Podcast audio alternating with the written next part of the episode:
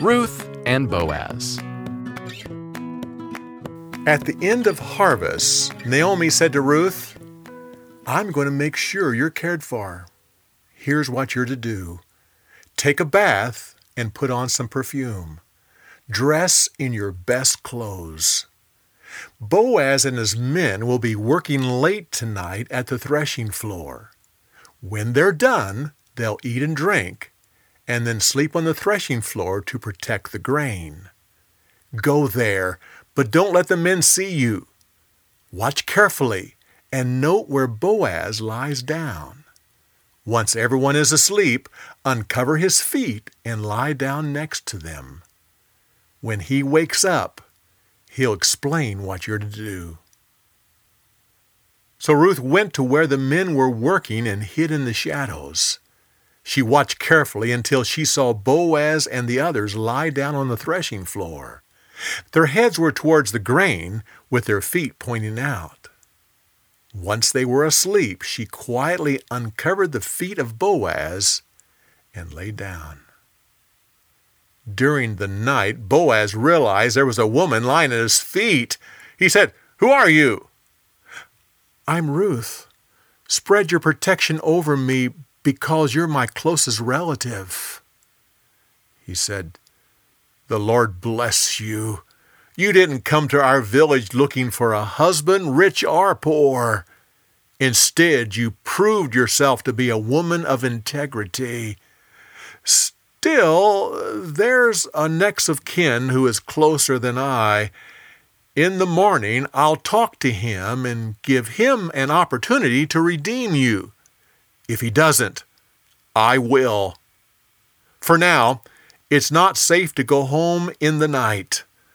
I'll send you there in the morning." She laid at his feet until morning and then got up while it was still dark. Boaz gave her grain to take to Naomi. Ruth told her mother-in-law everything that happened. Naomi said, "Now you're to wait. Boaz won't rest until this matter is settled." That day, Boaz arranged a meeting with the next of kin and the elders of the city. He said, "Naomi has come back from Moab and is selling her husband's land. You're the closest relative. Buy it in the presence of these elders, and if you don't, I'll buy it." The man was quick to answer, "I'll buy it." Boaz went on to explain, "Well, when you buy it, you must also marry Ruth, the Moabite woman. This will keep the family name with the property." The man said, "I can't marry this woman. It would ruin my own family name. You have my permission to buy the property." With that, the man took off one of his sandals and handed it to Boaz. That made the deal legally binding. Boaz held the sandal out towards the elders. "You are witnesses that I have just bought the property that belongs to Naomi's husband and sons. And because of that, Ruth will become my wife."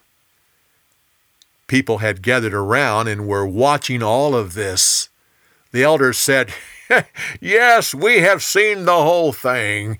May the Lord bless you, and may the Lord bless this woman who will become your wife." So Boaz took Ruth as his wife, and in the course of time, she gave birth to a son named Obed.